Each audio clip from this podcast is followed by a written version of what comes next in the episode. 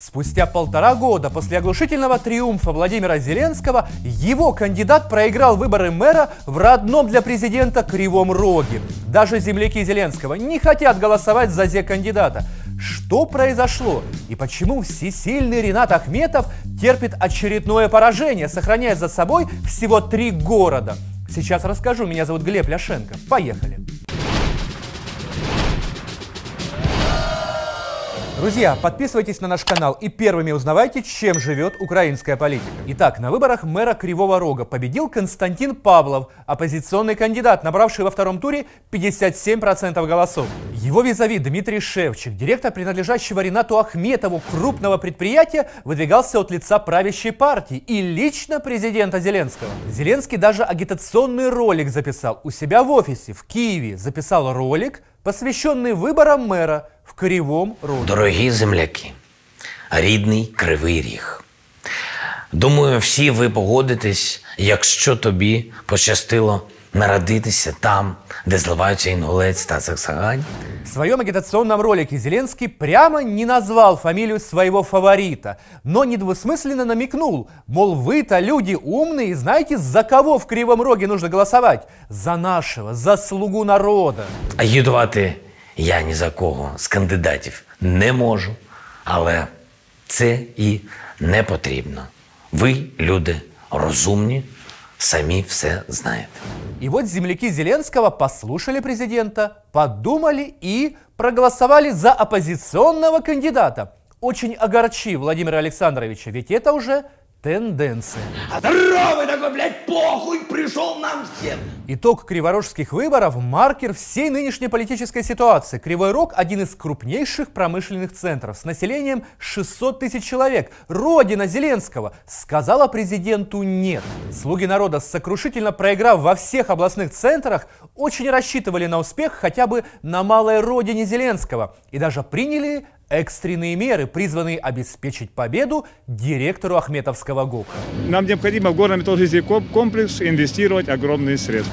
После первого тура выборов из мэрской гонки неожиданно выбыл действующий мэр Юрий Вилкул, за которого в первом туре проголосовали 45% жителей Кривого Рога. У многих возник вопрос, как, зачем, почему? Сам Вилкул-старший объяснил отказ от борьбы за городскую власть плохим состоянием здоровья.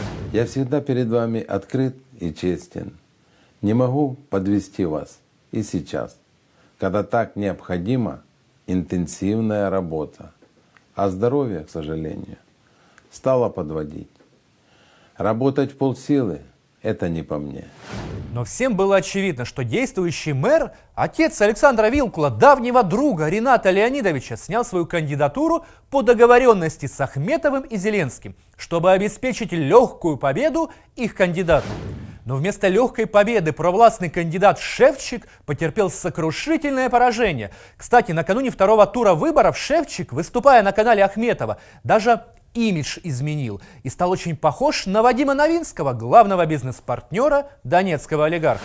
Мы нуждаемся сегодня нашим городским бюджетом вот таком источнике дохода. Не будет у Ахметова и Зеленского источника дохода в Кривом Роге. Огромное недовольство, накопившееся у земляков президента за полтора года несбывшихся ожиданий, вылилось в массовое протестное голосование, которому не помешал даже коронавирус. И, конечно, нельзя не отметить, как часто стал проигрывать Ренат Ахметов, по крайней мере, проигрывать политически. Его оппозиционный блок пролетел мимо Рады, его боевой петух опозорился в Черниговской области, так и не вернувшись в парламент. Теперь вот поражение Шевчика. А ведь в Кривом Роге сконцентрированы главные железорудные активы Рената Леонидовича, дающие ему основную прибыль. Все, к чему прикасается Ахметов, превращается в неликвид. Вот. Это тебе. Спасибо, Ренат Леонидович. Да. Сегодня Ренат Ахметов имеет власть всего в трех крупных городах Украины – Мариуполе, Славянске и Запорожье. Там на мэрских выборах победили его люди, а во всех остальных городах кандидаты Ахметова пролетели как фанера над Парижем. Вообще Ренат Леонидович так усердно пытается подружиться с любой новой властью, что получая от нее сиюминутные преференции, в долгосрочной перспективе всегда проигрывает. Поднял ручки вверх и не дышит. Также проигрывает и любая власть, позволяющая Ахметову управлять экономикой Украины на макроуровне. А вы помните, друзья, что Ахметов не поддерживал Зеленского на выборах президента? Канал «Украина», принадлежащий донецкому олигарху, давно превратился в рупор порошенковской пропаганды. В его эфире пиарятся Порошенко, Гройсман, Яценюк. На канале Ахметова даже работала порохоботка-матершинница Янина Соколова. Блядь. Извините. Но Ренат Леонидович довольно быстро договорился с новой властью. Ахметов вообще умеет договариваться с любой властью. Этого таланта у него не отнять. Подстроиться в люб- с любой властью. Просто, ну, две- вот смотрите примеры. У него же были тоже черные и белые полосы. Там в 2004, Конечно, конечно. 2005 году, пятом году была э, не совсем ОМОН ситуация. в доме топтался по кровати. Ну, в том числе, да. Потом была, были нормальные годы. Потом при Януковиче вообще был рассвет. Потом в 2014 году случились неприятности. Но тоже он как-то перестроился, мимикрировал, так приспособился. Когда вы с ним встречаетесь? Умеет ли с людьми выстраивать отношения намного лучше, чем я. Сегодня Ахметов более удобен и выгоден Зеленскому, чем любой другой олигарх. В отличие от того же Коломойского, Ахметов вообще не выступает с политическими заявлениями. Он не враждует с правительством, как это делает Беня. За него не нужно оправдываться перед американским или британским послом. Вы кричали, что я прячусь в Лондоне. Кто из вас кричал? Я казав. Так вы обманщики. Я здесь.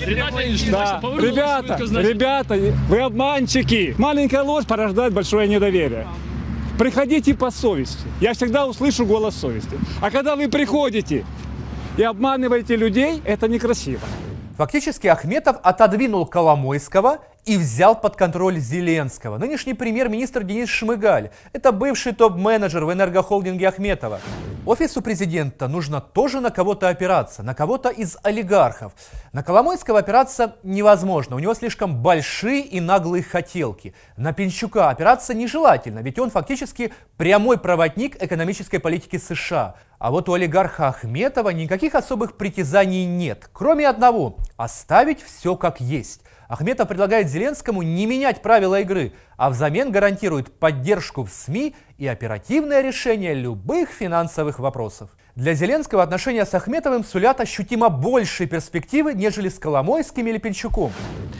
Те ж саме я нещодавно запропонував і власникам великого бізнесу. Рінату Ахметову, Віктору Пінчуку, Ігорю Коломойському. З іншими я ще не зустрівся.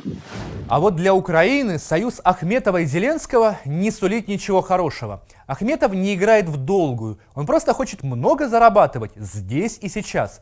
Раньше ему в этом помогал Порошенко, а теперь Зеленский. А он, в свою очередь, помогает каждому новому президенту держать на плаву свой рейтинг. Медиа-империя Ахметова самая большая и влиятельная в Украине. Тем не менее, украинцы не дураки, и холодильник постепенно вытесняет телевизор в процессе формирования политических предпочтений нашего народа.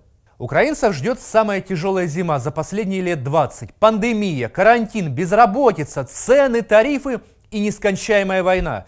Все это может окончательно добить былую популярность Зеленского.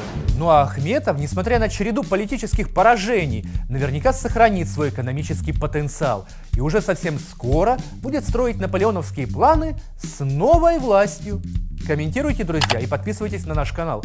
Будьте с нами, узнавайте правду. Увидимся на Клименко Тайм.